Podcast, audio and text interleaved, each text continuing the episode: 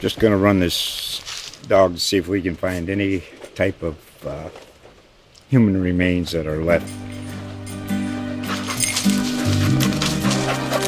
Listen to Where Secrets Go to Die The Disappearance of Derek Hennigan. From the Detroit Free Press, a new podcast set in the woods of Michigan's Upper Peninsula. Available on Apple, Spotify, Freep.com, or wherever you get your podcasts. Welcome to a weekly look at all things high school sports around the South Plains. Powered by the Lubbock Avalanche Journal. Here's the Lone Star Varsity Podcast.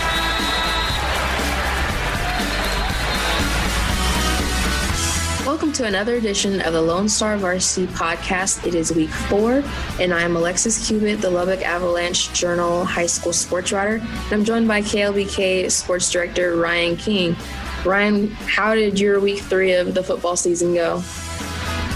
It was really good. I mean, I, I, it's really nice at this point to get to get to a point where every week is starting to feel a little uh, more normal. Things are uh, going pretty smoothly. You know, only the one game got uh, canceled. Of our immediate teams here uh, in Lubbock, there were two of them. Uh, Idalou um, hosting Brownfield was really setting up to be a promising game as far as Idalou looked really good. You know, here early in the season, um, but didn't get to play. And Brownfield really needed a win. So good news is for Brownfield, it looks like they're going to be back um, mm-hmm. playing this week with only a one player testing positive. But Idalou, I based off when we're, we're going to get to them previewing their matchup, I think they would have very much wanted uh, another game this last week before they they head over. For sure, for sure. Yeah, um, it was a, an exciting week. I know, at least for me, I got to go out to Gail, Texas for the first time. Caught some six man football, and man, what a game I caught there. Um, Borden County ended up taking down Rankin, the number one ranked team which I'm guessing will change here in a few minutes when rankings come out. We're recording this on a Monday. Um, but Borden County did get that win 40 to 34, being the, the number six ranked team in the state. Um, just an overall really, really good game. Um, it was only, I was talking to Coach Ritchie last week about that, only my second second man game since I've been in West Texas, and uh, it definitely lived up to it. It lived up to um, a lot of the hype, and I think that um, people were just kind of figuring the game would go. Had some really strong performances. They have a really good group of seniors. Um, again, Coach Ritchie talked about that last week that are just playmakers. The ironic thing is, the biggest play of the game to win the game was made by a freshman, Oof. Ishmael Rodriguez, that just had that that fumble recovery. Um, it was just kind of crazy because there was, I believe it was the drive before it kind of looked like Rankin had fumbled it, but um, upon photographic review via Brad Tollefson, uh, his knee was down, so it wasn't a fumble, but they ended up uh, actually fumbling, and uh, Borden County got the ball. Again, um, freshman linebacker Ishmael Rodriguez just kind of got the ball there, and they held on and ended up uh, winning the game. And, you know, of course, Rankin was missing one of their top players um, in LaShawn Goodley. I believe he was he'd been nursing an injury. It sounds like I think he was getting taped up before the game. I saw as I was coming in, and uh, he was out. I don't think he played at all in the second half. Um, second quarter was a little iffy. He was kind of in and out. They tried to throw the ball a little bit, and it worked on a couple plays, but um, just didn't seem like they had enough there. And you know, they had obviously they're a good team but um, it just seemed like Borden County was just really, really hungry for that win, um, being that that was the team that they lost to in the regional finals last year. A um, little bit of a revenge factor there, um, just a strong overall performance and a beautiful stadium, uh, turf field, really vibrant colors out there. Um, so just a, a, really good experience. Glad to be there. Um, a lot of fun it really shows how they breed them out there in Borden County when freshmen are literally making plays to win it. And mm-hmm. it is interesting. They're probably not going to be ranked number one, but you can make the argument this is the best six man team. Um, but losing last week uh, to mm-hmm. Westbrook, they're they're not going to obviously you know jump to number one. But I think this really shows the potential of this team. And and it's still early. I mean, they still have yeah. plenty of time to round out for the playoffs and everything. But man, Borden County, they really are something different. And I, I think I'm actually talking to Coach Richie later this week as well. I'm, I'm very curious to hear from him. Um, how how much is you want to see them play earlier, but you don't want them to be peaking too soon. So sure. to have a loss and be able to rebound that and beat the number one ranked team that beat you the season before, that really shows a lot of promise for a team that I, you know, they would hope obviously is nowhere near um, finish and where they're going to become playoffs. Yeah, no, definitely. And then when you look at their schedule, um, you know, he was like, I can beat myself up for making it. But mm-hmm. um, Westbrook, Rankin, and Sterling City are all ranked in the top 10. Mm-hmm. Um, and top five, right? Um, Sterling City was number three, I believe. Yeah, you're right. You're right. That is correct. So yeah, they were all. Um, that was like one, two, and three, right? uh, let me check real quick. Or Westbrook might be four, but I mean, I know, yeah, they're top five. Yeah, at least top five or six. And you figure, you know, yeah. having this level of competition um, this early, it, it says a couple things. Number one, it says that they're definitely wanting to make a playoff push. And number two, it says that um, he feels like his team is capable of you know, accomplishing these things or even taking them on because if he didn't think so, he wouldn't have scheduled them. Absolutely. And the I, Borden County is not worried about going undefeated in the regular season. They're worried about getting ready for the playoffs. And right. yeah, that type of schedule, he's not messing around. I think Coach Richie knows what's going to push his team to where they need to be. Oh, for sure. And then you figure just the tradition, like he knows what it takes to win a state championship. He knows, you know, the pedigree and, and the types of players that he has to groom and and the positions he has to put them in to be successful. Um, and a lot of these kids saw a lot of those playoff pushes and, and state runs. Um, you know, it was just 2018. Mm-hmm. You know, the seniors were sophomores that they ended up going to state with. I think it was undefeated or maybe one or two losses on the season. Um, so, so they see that coming in, and uh, you know, they were even little kids you know, in middle school watching this program. So they know what it takes. Coach Richie knows what it takes. Um, and it'll just be really interesting to see how they respond against Sterling City. Um, they can kind of use that momentum moving forward into district play because, yes, it's nice to, to get prepared, but you want to make sure your kids are healthy, especially in six man um, for when the playoffs roll around so that they're, they're fresh and, and ready to go. And last year's team could have won it all too. I, I, think that's kind of forgotten because they weren't even playing in the state championship. So for them, it, it was seen as, as, as a disappointment. But you know how good that Rankin team was. I mean, it's mm-hmm. showing even this year. So like, yeah. even last year's team could have won it. So it's it's not like they're having to rebuild from nothing. You know, so mm-hmm. they're they're set up very well and. Not going to be surprised if Borden County's playing for another state championship, winning another one. Uh, I'm not going to say it's likely, but definitely very possible. Yeah, no, definitely. Um, it'll be fun to to follow that. Um, just kind of see how things go there. Um, when they go to Sterling City this week, that would be the number three team. Yep. So um, in the past rankings, last week the rankings will obviously come out later today. Sterling City was three, Westbrook was four, Rankin was one. Um, top three, top four teams. I mean, that's mm-hmm. that's a brutal schedule. You go even one and two against that would be good, but I mean, they're looking. They beat Sterling City. You go two and one against. And let's be honest here. Not that, not trying to overlook Westbrook at all, but the reason they are top four is because they beat Borden County. So if Borden County beat them, who they're maybe they're not even ranked. So you know you, you got to put that in there. As far as um, you go and beat Sterling City, you could say, well, the two teams that were ranked higher than us, we beat them both. You know, mm-hmm. so that's I, this game will I think mean a lot to Borden County after losing that Westbrook one. Absolutely, especially when you consider you talk to them and they talk about that Westbrook game and they admit that they looked overlooked Westbrook. You know, and I'm sure that's one that they'll get. They won't. They wish they could get back, but I think that they'll learn from that, take that into Sterling City, so there won't be that hangover effect over Rankin. You know, they enjoyed it for you know 24 or 12 hours till they woke up Saturday morning, and then it's you know all eyes on Sterling City, especially having to travel um, to go there instead of having them at home like they did with Rankin. So definitely be uh, be one to watch for this week. Um, speaking of other ones to watch, man, Shallowater is putting together a season. I know it's still early, but the caliber of teams that they've beaten so far has been pretty impressive. Um, and that includes this past week when they beat Levelland 52 to 46 in overtime. Sophomore sophomore quarterback Max Townsend with the with the game winner. I guess yeah, just kind of was mentioning that, that Levelland game, you know, for them to to win. Or I'm sorry, um, yeah, Shallow and Levelland, mm-hmm. you know, for Shallowater to get that win, and you know, Max Townsend have what is arguably the biggest play of his career so far, um, and just scoring that touchdown in overtime. Just you know, things are just seem like they're really rolling for Shallowater right now.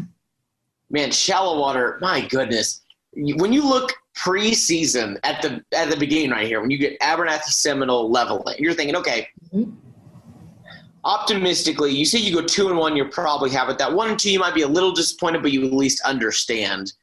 This team that was seen as an underdog, you know, three weeks ago, two and a half weeks ago, they're now sitting at three and zero. Oh. And that Levelland game, with all due respect to Levelland, it should not have been that close. Coach Wood after the game was talking about he felt like his defense kind of let up, let them back into the game. Like Isaiah, mm-hmm. Isaiah Salazar was playing well, but Shallowater allowed Levelland back into the game.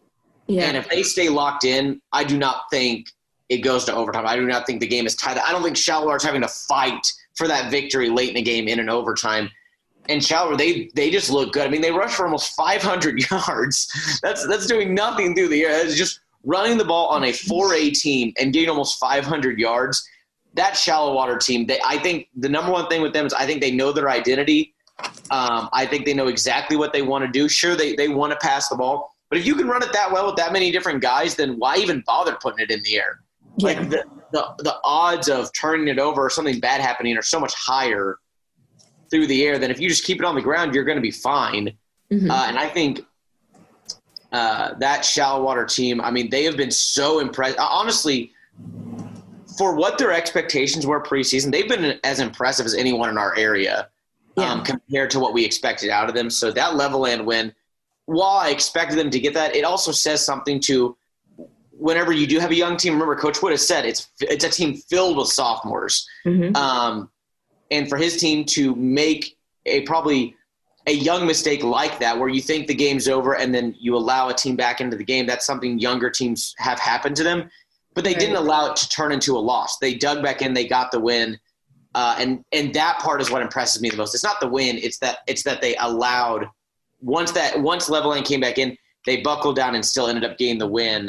Mm-hmm. So um, really impressive to see from a young team as far as far as the outcome of it. Yeah, and I mean that's that's a really good point because you can always have teams that can run the score up, but when you have them that are mature enough to kind of settle down and refocus, regroup, and you know get back in the game and, and win it. I mean that's that's those intangibles that um, I think a lot of coaches want from their teams that you know even as seniors sometimes don't always develop. But the fact that they were able to to do that and kind of keep their keep their heads on straight, I think says a lot about this team. Now that will be put to the test this week when they go on the road to Childress, who's averaged about uh, 10 wins in the past few seasons um, they've just run into Abernathy and, and uh, Canadian during the playoffs, which I think that's pretty understandable what happens there. Um, but I think that will definitely be one of the biggest games on the radar this week. Um, just knowing, you know, what each of those two teams bring, both of them are, are undefeated right now. Um, so it definitely will be um, probably, I'd say, one of the the biggest games. Um, just kind of looking at the schedule. Oh, I think it's for sure. That's a huge game. If they can go 4 0 winning that one, that's another, not that Shallowater needs more of these, but another marquee win for the Mustangs. But on top of that, yeah, when you look at the schedule, other than maybe post Abernathy for the Antelope Bowl, uh, that is one probably the biggest game in our area. I guess it's not here, obviously, it's on the road, but Shallowater going to Childress, that is a that's going to mean a lot for yeah Shallowater this year. Yeah, and you look at uh, Childress's wins, they beat Panhandle 68 45. They beat Perryton 35 17. Um, and they beat Stamford 58 14. So, and I, I, said before this week, I said if Shallowater can get this win over Levelland, I think it gives them good momentum and good confidence moving into a game like Childress. Whereas, you know, if they go in two and one, it's still a good record and it's still really early. But I think that you know, just the matter of refocusing against an opponent like Childress is a little harder at two and one versus three and. Oh. Um, so I, I, just feel like they're they're in really good shape heading into this coming week, um, and hopefully we'll get Coach Bryan Wood on for the second segment. If not, we'll definitely have somebody.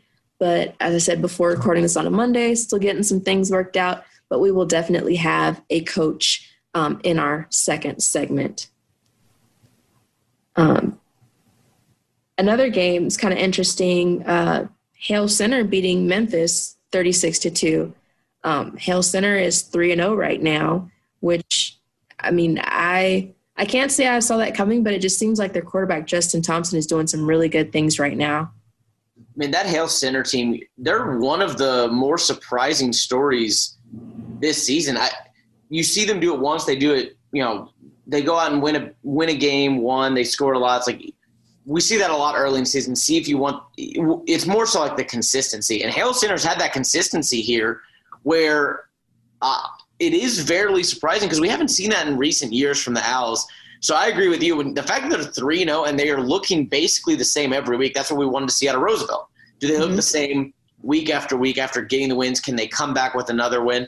And Hale Center has really impressed me. I, I, mm-hmm. I, obviously it's still fairly early in the year, but whenever they look so much better than they have in just the like even last season, but you know in the past few seasons they look so much better. Even compared to last year, this team just looks to have a different dynamic about them where um, I know it's, I believe, year three in Coach Smith's system. Three or four, yeah. Yeah, so like it, it, that does make that is usually when teams, you know, if, if a coach has it figured out somewhere, that is when you start to see it. But man, I agree with you.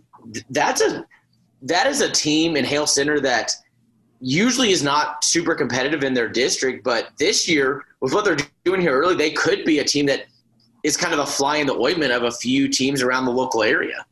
Yeah, I think they definitely are making a good case early for being a playoff contender. Uh, Hunter Thompson is actually their leader in passing and rushing um, with 699 passing yards, 256 rushing yards, and he's completing his passes at a 54% rate. So that's not that's not too bad.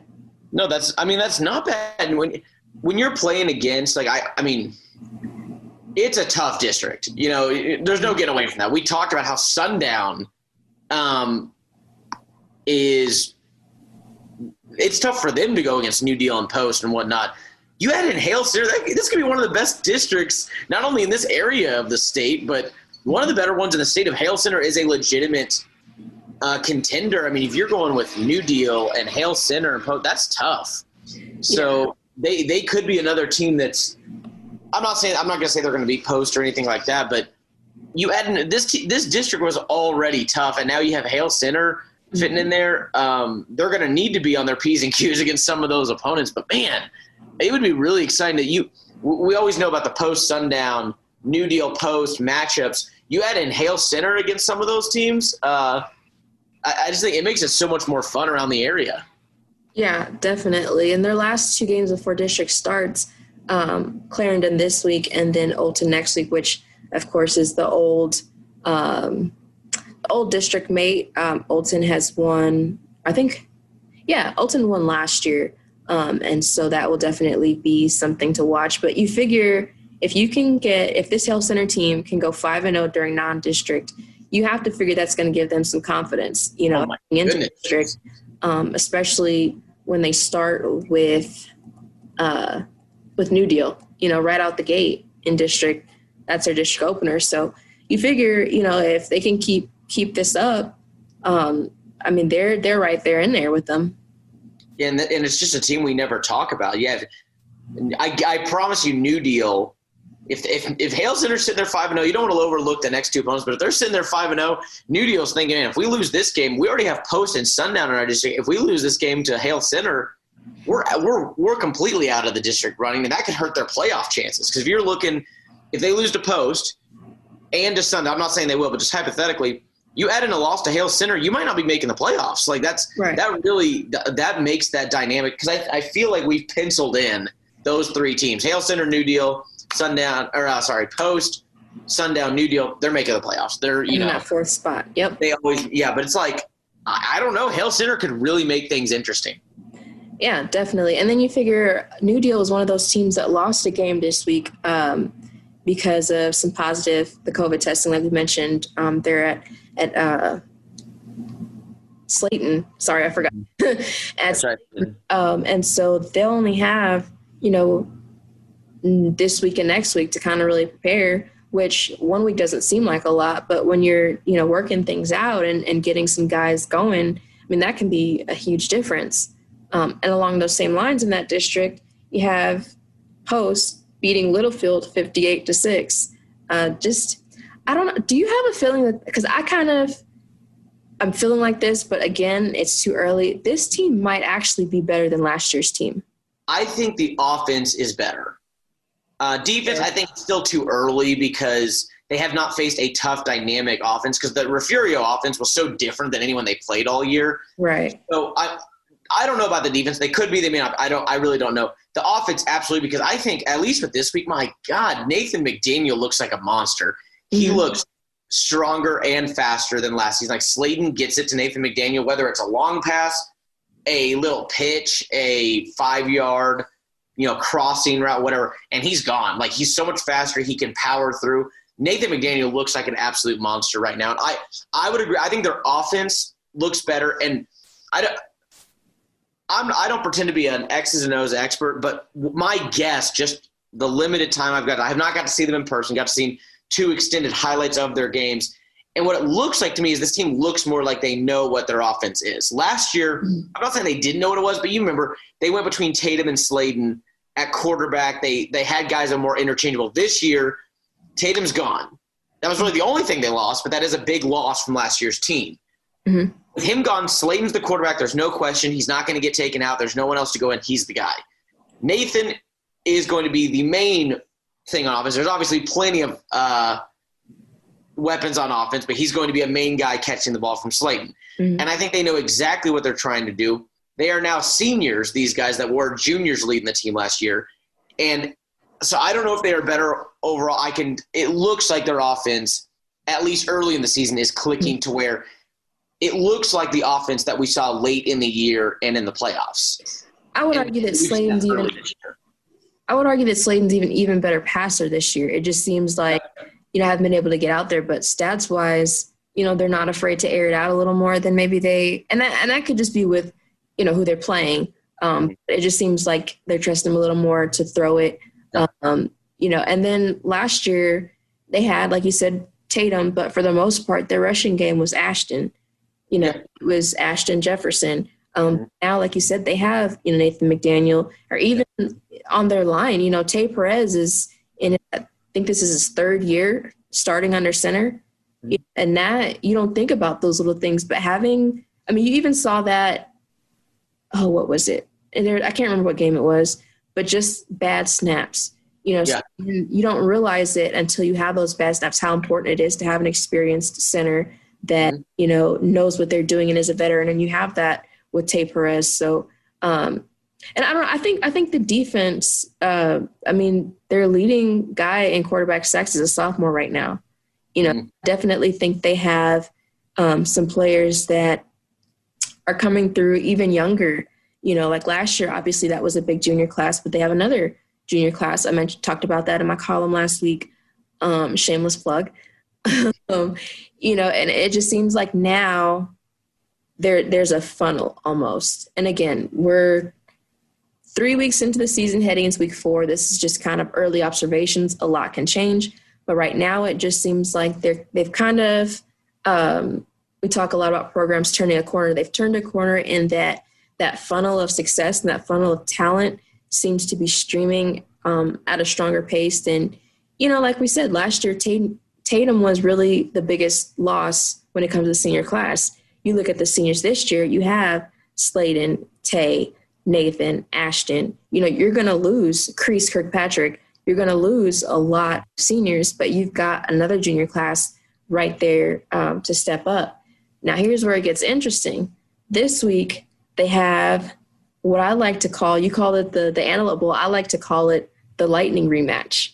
that's right. That's right. Because last year things got shut down. What was the score? Seven to six? I thought it was 14 13. Is that wrong? 14 13. No, you're right. Because I just remember Abernathy missed a, an extra point, and that was what ended up costing the game. Obviously, they had to shut things down. Um, had just come out of halftime, had to shut things down in the third quarter because of um, lightning and weather. And this year they're going to post haven't checked my weather radar, so I'm not sure how it is. It's a little gloomy outside right now, but um, I, think that will definitely be interesting because you know, I think um, Abernathy beating Sundown this week, 21 to 12, that was a good statement when, you know, they lose to Shallowater, which I think in by the end of the season, that's going to be what the college football world would call a quality loss. Mm-hmm. And then they kind of just get by Slaton a little bit. Um, and then they come out and, and beat Sundown, a very good Sundown team at that. Um, so I definitely think maybe they had just you know, I mean, it, it's early, so they had some things to work out with a new coach, a new quarterback, um, a new offensive system, because obviously Coach Brawley is going to do things that Coach Daly didn't do, um, and just kind of working those things out. And coming in this week into, into post, I mean, they, they remember what happened last year. You know, oh. they they know what each team brings. So I think that's definitely going to be the other game. I think you mentioned that is going to be on the radar this week if Abernathy beats Post, I, I don't care if Abernathy's 3A, Post is 2A. If Abernathy beats Post, nothing else matters. The, the loss to Shallowater doesn't matter. Struggling against Slaton doesn't matter. If you get a win against Post, nothing else is going to matter. Um, because this post team, I agree with you. Who knows what they'll look like next year? They got that junior class coming up. They do still have talent. Coach mm-hmm. Pittman's really, really building something out there, and Red's really built something something I was curious about. I, I, wanted to get your opinion. This is my fourth football season here in West Texas, mm-hmm. uh, and I know uh, obviously you've been at the AJ for a few years now. We've seen a lot of good teams come through. Um, Cooper last year we expected a lot out of. Uh, Estacado after they beat Coronado. In in my in my three previous seasons, and including this one, I have personally, I don't think I have to really think about it. I do not think I have seen a team that we had such high expectations for and meet slash exceed those like Post has this season because they have we had high expectations, but they have at the worst met those expectations because they are flattening teams, and I absolutely am so impressed by what I have seen out of them that it's like, okay, they went to the state championship last year. Do we expect them to go that to go back? Probably. You know that would make sense. At this point, man, I would be stunned if they don't go back the only two teams ranked higher than them are on the other side of the state. If they lose any games, even Abernathy, it's going to be an upset. Right. Yeah. Um, yes, I think you're you're right. I would agree with you on that um, because even if so, I've only been at the AJ one year, Ryan, not a few. Well, you've been around the area. You haven't. Yeah. So yeah, it, two years. Yeah, but um, no, I'm just messing with you. Um, yeah you know, you look at, I knew we, last year, if I can talk correctly, last year we had high hopes for Estacado, we had hopes for Lubbock Cooper, but I don't know that we knew that Estacado was going to go 10 and 0. I don't think anybody really foresaw that except for maybe Estacado. Maybe, maybe Estacado.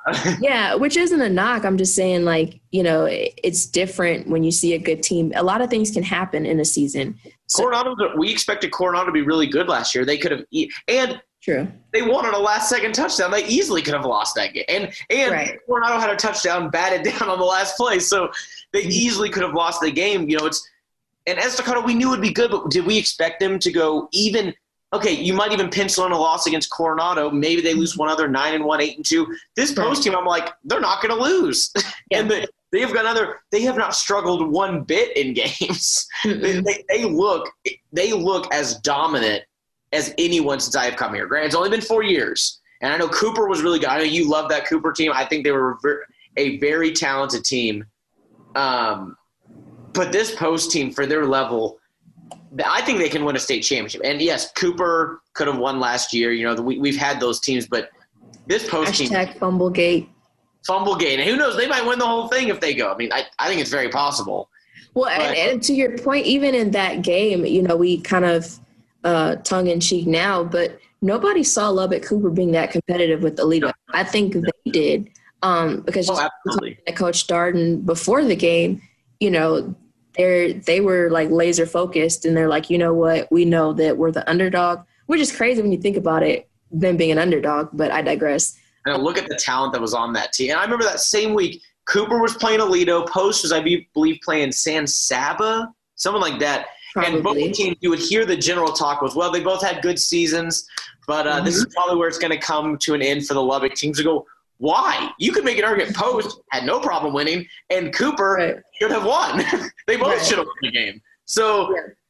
um, that was a great week. I feel like we've really we've really digressed on this one. My whole point was I think post this year's post team is as dominant of a team as I have seen this early in the year. Because usually when you have a really good team, yes, they start off well, but they usually build throughout the season. Post looks like the team that lost in the state championship started a season seven days later. That is what they look like to me. They look like they lost nothing, and they Yeah. like we talked about. They got even better. Yeah. And people, I really think people underestimate how good of a player Tatum Thetford was. He was really important to that team. Taylor was imp- important for the school. Like you even look at we did in other sports. I believe we did a um, to kind of make up for not having an all area team for baseball because of you know things that the the COVID pandemic. But I believe he was in the top ten for baseball hitting percentages. I know he was one of their leading scorers in basketball, so he was just an all around athlete. Yes. Um, He- and Nathan he was McDaniel's cousin. He was catching those balls from Slane because he was so tall. He would go right over the middle. He was a great player. Mhm. But even without him, they just look so good. And I think they are. We've had a lot of high expectations in the four years since I've been here. Coronado's had a run. Lubbock Christian, Estacado, Lubbock Cooper, Mhm. uh, New Deal. But that New Deal team from two years ago, early in the season, you knew they'd be good. You did not think they're going to be playing for a state championship, and they were not dominating the way this post team is. And also back to back seasons. New Deal had they went to the state championship, and then last year they struggled a little bit. They weren't bad, but Right. you know they regressed a little bit. This post team, it looks like man, they are ready to go. And I think they beat Abernathy. This is just an opinion of mine. Doesn't mean anything. If they beat Abernathy, they're not losing in the regular season. So Yeah. uh, Jess Hull traveling on the road, Coach Wiley. I think it's a huge game because if Post wins, I don't think they're losing in the regular season. If Abernathy wins, that is a statement win. You talk about how Sundown's a statement win, Shallowater's a quality loss. I agree with all that. You beat the defending runner-up in 2A, and this year might be back in that state championship. Uh, that's something Abernathy can hang their hat on, regardless of 2A, 3A. Doesn't matter. This Post team plays above a 2A level. Yeah. Well, looking at week five, Shallowater, I'm sorry, um, Slaton plays post and they'll get them at home. And then Abernathy will have Littlefield. Um, so, you know, take that before, that's for before district gets started. So that's kind of, Post, I love post challenging themselves. I love that. I love Abernathy Slate. I love it. I love it. yeah. So, and then the other ones worth mentioning, um, we talked about Hale Center at Memphis, Sundown Abernathy, Roosevelt at Tahoka. Roosevelt beating Tahoka 46 to 0. Um, This week, they like go back home and, and play Dimmitt. Uh, I have to go back on the history because I feel like every week I'm going to have to like text Coach Landers, like, okay, when's the last time 3 and 0? I texted him last week, when's the last time 2 and 0? Like, maybe, Mhm. you know, knock on wood, it'd be when's the last time 4 and 0, which I think we're starting to really kind of push it back some. Man, that Roosevelt team, they mentioned this multiple times. Two teams to watch in the offseason said Sundown, Roosevelt. I have picked Roosevelt in each of these games so far, but it just still feels so weird where Roosevelt has not been this team in recent years. They've been good, and I think they've been better than their record. Like last year, they lost a lot of close games. They finished three and seven in the race, and they lost. I bet it was five games they lost by a touchdown. Or I mean, it, every close game they were losing. But what's different? I haven't talked to Coach Landers about this yet. They're not winning close games because they aren't having any close games. They've only Right. given up two points in three games. they literally gave up two against River Road and then back-to-back shutouts against New Home and Tahoka.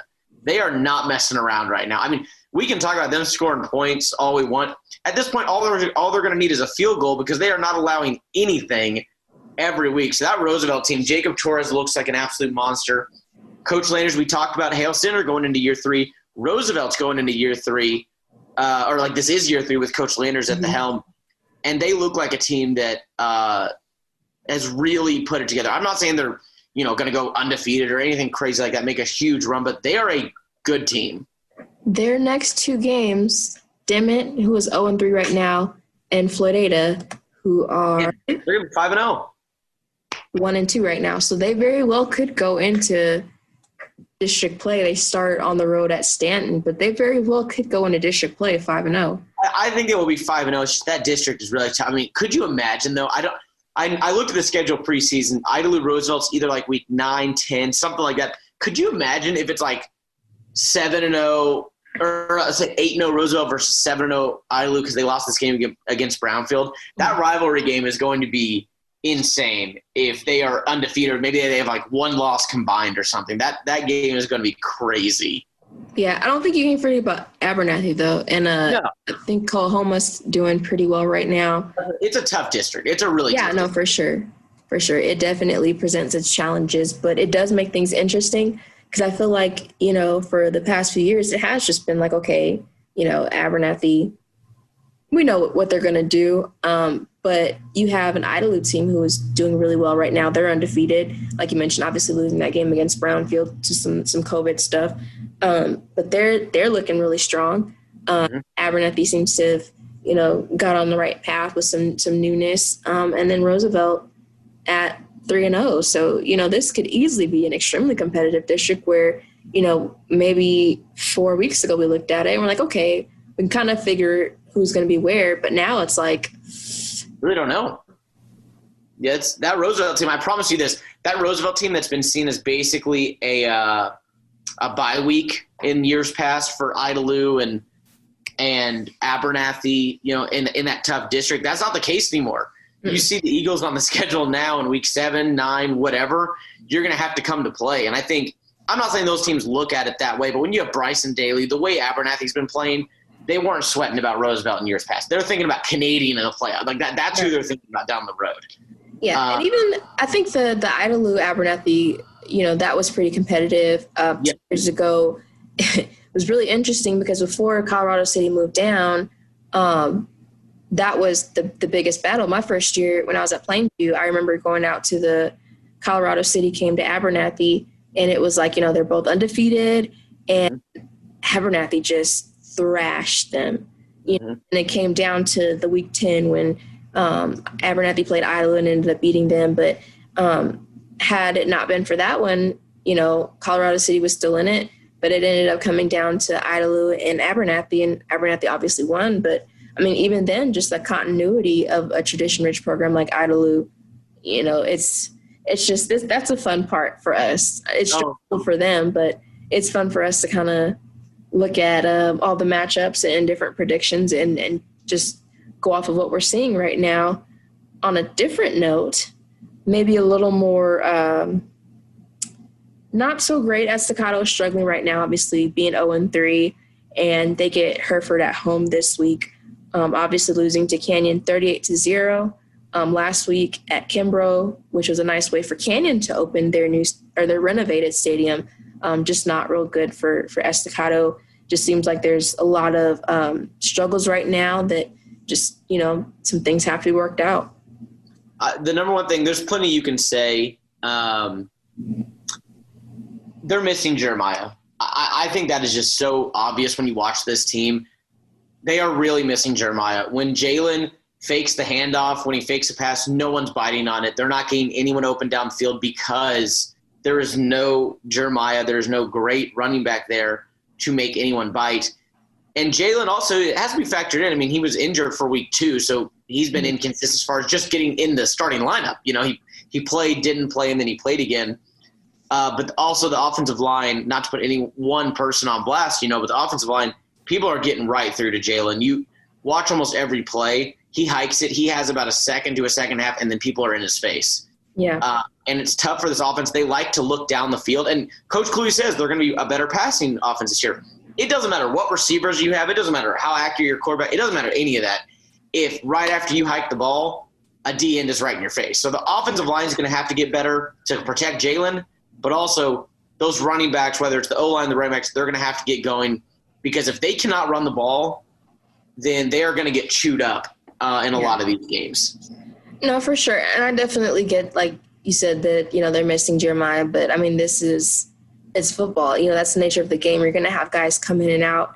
Um, you just hope that like we talked about with post establishing that that funnel, you know, you just have to have those guys that can come in there, or even Abernathy's done that, um, where you have to be able to keep that reload going. Where yes, you know, this guy is is great, he's a star, but we need little stars, you know, that can come up and shine when he's gone or you know can come up and, and help out because it doesn't always have to be the star it ha- could be the supporting cast which is what we're seeing right now with that offensive line. Um, you need those those players, everybody doing their part, and you know if you're not the star, supporting the star, or you know being that star in training, just different things that all the different parts that really kind of make an engine go. Um, mm-hmm. I, I don't know this. I, I felt like the Canyon game was winnable. Um, this Hereford one, that's going to be tough.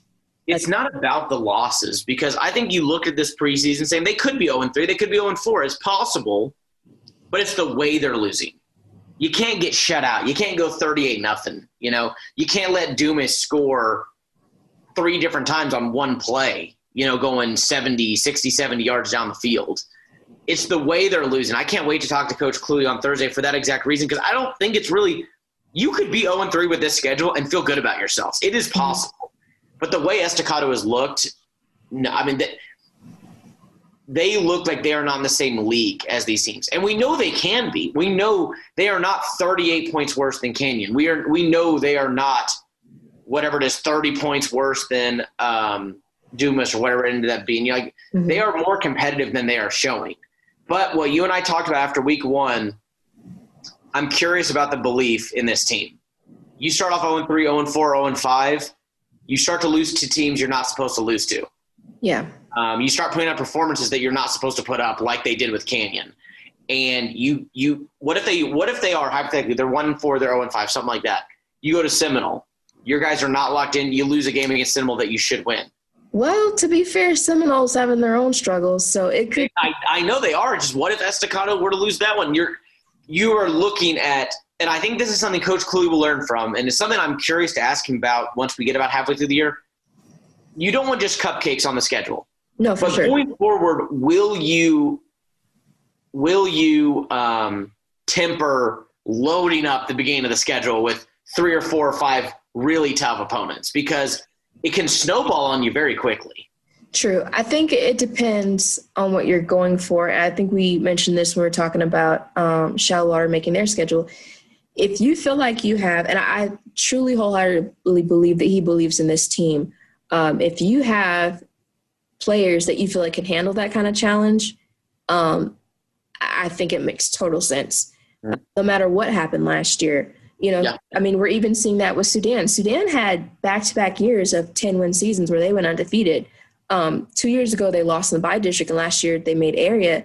But you know, this year, Coach Cornelius, it's his second year. He's like, we need to to ante up. We need to to ramp, ramp it up a little bit.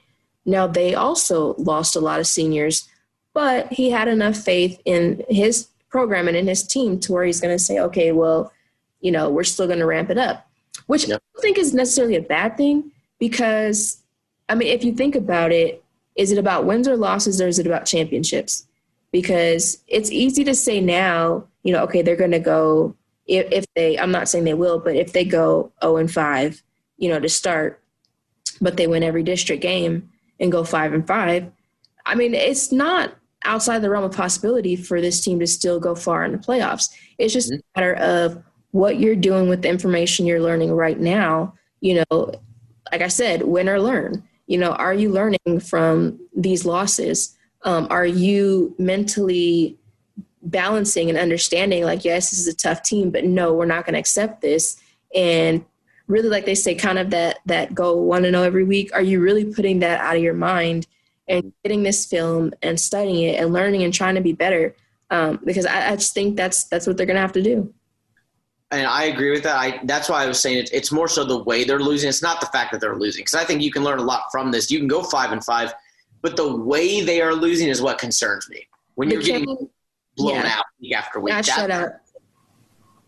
Yeah, that shutout kind of that was a little surprising because I thought that was um, I fully expected them to win that one. I knew Dumas and Greenwood would be a little more of a challenge, mm-hmm. and that was kind of leaning toward the other way, but I thought that Canyon would be um, would be the the most winnable game out of those five teams when you hear yeah.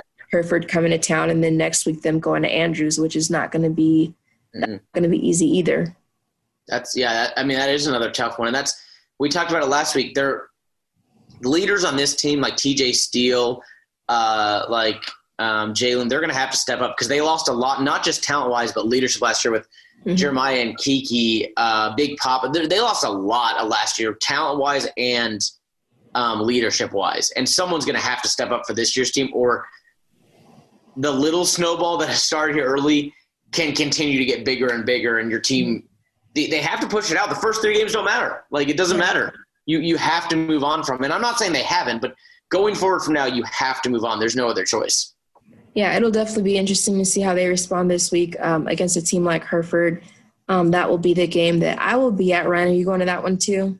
Uh, I will either be at that one uh, or I've had it down to three games for me. I believe I'm going to Post Abernathy. Okay. But if not that one, probably Roosevelt. Could be Estacado, but probably uh, either Post Abernathy, which I'd be very excited for, or because um, I've never got to shoot that one in my three previous seasons. I've never got to shoot Post Abernathy, so that'd be really fun. Mm-hmm. Uh, and then Roosevelt, Dimmitt, always try to make it out there, of course. Um, yeah. But should should be a fun week with some of those matchups. Yeah, like you mentioned, obviously Abernathy goes post. Got Dimmitt going to Roosevelt. Shallowater traveling out out to Childress, mm-hmm. um, and then Floydada at New Home. That should be an interesting one for yeah. this week. Um, we're can you believe it? We've had a whole month of football. Hey, let's not let's not jinx it yet. It's only, it's only about three knock weeks. on wood. Yeah, it's only it's only three weeks here, but yes, it's been a great start to the season. Hopefully, we get to see how they progress with these wins and losses. And taps five A and six A, they all start in about what ten days or eleven days or something, and that's going to make us even more well well rounded and uh, really add in a whole lot of fun teams. Oh yeah, and then you start off with Frenship at Coronado that oh, week, which I'm sure that will be one of our coaches we talk to um, uh-huh. next week, two weeks from now. Two weeks from now. Wait, no, uh, next week. Next that week. is next week. Yeah. Wow. September is almost over, ladies and gentlemen. uh, crazy to think about. Um, but we will be back and having some more of our podcast when that time comes around. We'll be discussing a whole lot more football and we'll see how this week turns out. So thank you all so much for listening to another edition of the Lone Star Bar- Varsity podcast. And stay tuned. I will be talking to a coach, presumably, presumably Shallowater coach Bryan Wood, in the next segment.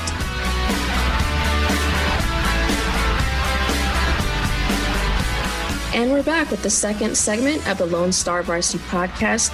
We're actually filming this on Tuesday, where we had some major developments since Ryan and I talked on Monday, which you just heard in the first podcast. I'm joined by Shallowater coach Bryan Wood. And um, obviously, we just learned a few hours ago that Shallowater was canceling their game against Childress because of um, a COVID outbreak. And I'll go ahead and turn that over to you, Coach Wood. I guess what was that? What's been, I guess, the past you know five six hours been like and you know just finding out about that that case or cases and you know getting to this point now? Well it's, it's been a terrible whirlwind what it's been. I mean you just uh, you know you tell your team from the beginning that uh, it's not going to be uh, if it affects you but when and but in the back of your mind your positive thoughts are well it won't be us you know and uh, so today when we had an offensive lineman uh, test positive and uh, did our contact uh, tracing back to who he's been in contact with, you know, for uh, per the uh, UIL and TEA rules and, and uh, health officials. Uh, we sent a pretty large group home that had been in contact with him and so many that we, uh, you know, weren't, we aren't able to play a game this week. And next week we have an open week. So that fell pretty good. But yeah. Um, you know, in our classification, if you've got an offensive lineman or a defensive lineman or two that uh, test positive, you you've got a lot of contact points because we're we're in touch with those guys, JV and varsity, you know, regularly. So uh, there's no way to avoid it. I promise you, nobody's uh, done a better job of uh, taking care of their kids and keeping stuff clean and wearing masks and doing following the protocol to a T uh, than we have. Uh, so it's just it's just something that's unavoidable and uh, we're going to deal with it and, and spend it on a positive note. Well, you know, we still got a we still got 50 or 60 guys that are able to practice, and so we're going to practice them hard and get them ready for uh, that next ball game we get to play against Panhandle. And with that said, I mean, how much more fortunate is that that, like you said, you're taking those precautions? So you know, because it could have been an even worse of a spread. Oh yeah, absolutely. I mean, if because I mean, you've got offensive linemen that everybody are around. You know, I mean, but we've done a good good enough job of keeping them separate. And then when we're indoors, you know, we're we're either social distancing in meetings or mask on and etc. Uh, but we we've done a really good job with it. But uh, when you go to practice and you're going to have contact uh, up front with the with the big guys, and and so when you have to go back and contact trace that and see uh, who he was around for 15 minutes, you know, uh, or more, then uh, that list can get pretty big. And uh, we certainly err on the side of caution here, and so we're we're being real safe. And uh, you know, it's un- it's unfortunate that it happened, but hey, it seems like that's what life is right now. Is just dealing with the day to day virus and and everything else that's crazy in this world. Yeah, I was talking to uh, New Deal coach Matt Hill about that. I think it was yesterday or Monday. Yesterday was Monday. Um, and you know, he's talking about how their game obviously had to get canceled um, because of Slaton having COVID cases, and asking him about you know how the kids are doing. But he, you know, remind me that this is not exactly new. They had their whole spring taken away from them. So, you know, for work for your kids, what has that been like? in just having those conversations with them, or you know, is that kind of I guess reminiscent of, of spring, so they're a little more prepared for you know something like this? Yeah, that's a hard question to answer, Alexis, because I don't think if you ever allow yourself to get used to this, uh, I think you've given up. And so, I mean, uh, today when I was talking to the boys, I I was choking back the tears myself because it's just uh, it's something taken away from you that is so important to us, especially in today's world. The po- football is a positive, and we need it. And uh, as I'm talking to senior kids. You know, at the time I was talking to about 60 guys, and uh, when you watch a 17 year old boy with a tear coming down his face, uh, that makes it real because it's very important. And yeah. It, it's a positive in this world, and we want to do everything we can to make sure that we get to play football again here in Shallow this year. And uh, this is the right thing to do. And um, so it's not easy for anybody, and it's frustrating to everybody and yeah. we're going to do it the best we can do it. Be ready to go here uh, when we get to get back on the field. Mm-hmm. Your big motto, I see it behind you there. Um, you know, everything on your Twitter page, unshaken. Just that that motto. How do you feel like that's even just played in right now? To you know, you apply it to football, but it's it's life right now. Yeah, it is, and uh, you know, we chose that motto back uh, early in the summer because it's kind of I just it's a Bible verse and. Uh, says, I will not be shaken because God is my fortress. And so we just, I, I had talked to those kids in Zoom meetings during our COVID time. And uh, then we just kind of came up with that we were going to put unshaken on everything. And I told them today, the very last thing I said, How ironic is it? And then there's really no irony in it at all. But ironic is it that our motto is unshaken because uh, you just got to roll with the punches and uh, try to adjust and adapt and uh, deal with it the best way you can. And the minute that you let it start knocking you down, uh, the devil wins, and we, we're just going to let that happen. Yeah. And I mean, on a, I guess, more positive note, I mean, you do start out 3 and 0. It's the second time in three seasons that you guys were able to do that. Um, I know we talked during the preseason, there were still some questions with, you know, guys stepping up and things like that. But I guess just how exciting was that to see, you know, everything just seemed to really fall? Because, I mean, these weren't easy wins by any means that, you know, you have on your schedule, but just to see them come together, how nice was that? Well, it's really nice. I mean, it's a cool group. Uh, that's what I told them today, and I put that on my parent message, uh, group message that uh, if there's a group that can get through this and spin it positive, uh, this is the group. And we said that all through the spring, and we just did a great job. Our kids do a great job. They're committed to it. They bought in. They love each other, and, and our practices are good. It's just you know, you run across those groups, it just feels special. And uh, this is one of them. Um, so we have enjoyed those wins. They were big wins. You know, I think sometimes we take for granted. 3 and 0, and it isn't easy. It's certainly not easy. We played two 4A schools and uh, played a really good uh, ranked 3A opponent right out of, right out of the gate. And yep. so these aren't cra- these aren't wins that were just givens. These were wins that uh, could have gone the other way, and our kids played well, and we got off to a good start. And now we have to figure out how to put that momentum on hold, and but prepare better, you know, through these down weeks, and uh, get ready to pick it right back up uh, where we started off. I mean, you can't get much better than an overtime win over over Levelland last week. I mean, that just seemed really hard fought, and you know they kind of looked like they got it back in a little bit, but you guys were able to overcome. Um, I guess what was just going on in that game, and just what did it take to be able to pull out that win? Well, it oh man, it used a lot of energy. First of all, I mean, uh, you know, we got, we were up uh, 24 points two different times, and met and Levelland just kept bringing it. And uh, they got a stop and scored and got it to 16, and then got another stop. And all of a sudden, I look up there and they're within eight. And uh, before it's over, they score right there at the end to put us into overtime. And so then that at that point, you know, it just became uh, an endurance race, so to speak. I just thought that we, I think we were both tired because it was a very physical game. And then uh, when we chose to play defense after we won the coin toss in overtime, and uh, we got to stop, and we hadn't had a stop in about an hour and a half. so that stop was key. And then I just felt like after we got the stop, I was very confident we were going to go punch it in, and our our, our O line did a great job, and uh, we, we outlasted them. I guess is the way to put it.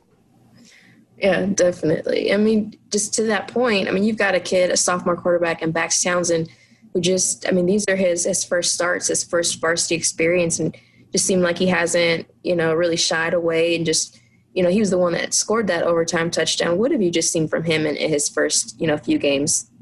Well, he, he's a confident kid, and that helps. And uh, he's a skilled kid. So put confidence with some skill. That's a that's a good combination. And uh, I think Max will be the first one to tell you, and I'm certainly going to reiterate it, is that uh, he's running he's running behind some guys that are taking care of business up front.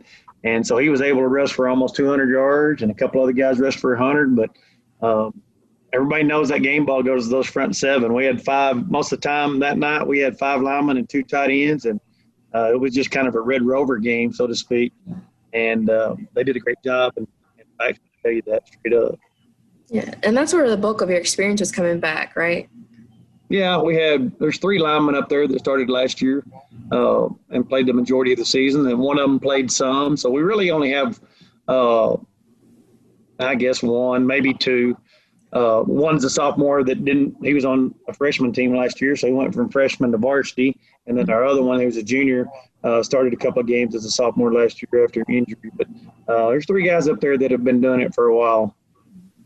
How much does that just even help? You know, this season coming in with you know, because we always talk about how you know the O line may not be the you know get their name in the paper, things like that, but they're just as important. How important is that for you to be able to, you know to have those guys that have that experience and to just be able to block really well?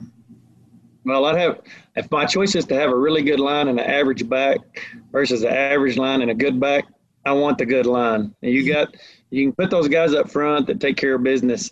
Uh, you can have a uh, a kid come in there and, and, and do the job and, and, because of the work that's being done up front. That's a prime example in the Levelland game. You know, we we lost Josh easily for uh, with knee injury, and so we pulled a kid up off the JV, sophomore kid who hadn't played a varsity varsity football game, and he rushes for 130 yards or something. Well, mm-hmm. uh, he's a good runner, but he didn't do that because he's that great right off the bat. He did it because the guys up front uh, did a really good job. And I heard Caleb uh, that night, thanking the lineman for what a great job they did blocking. So he understands that, and uh, when you have confidence up front, and you can control the line of scrimmage. You're going to win games.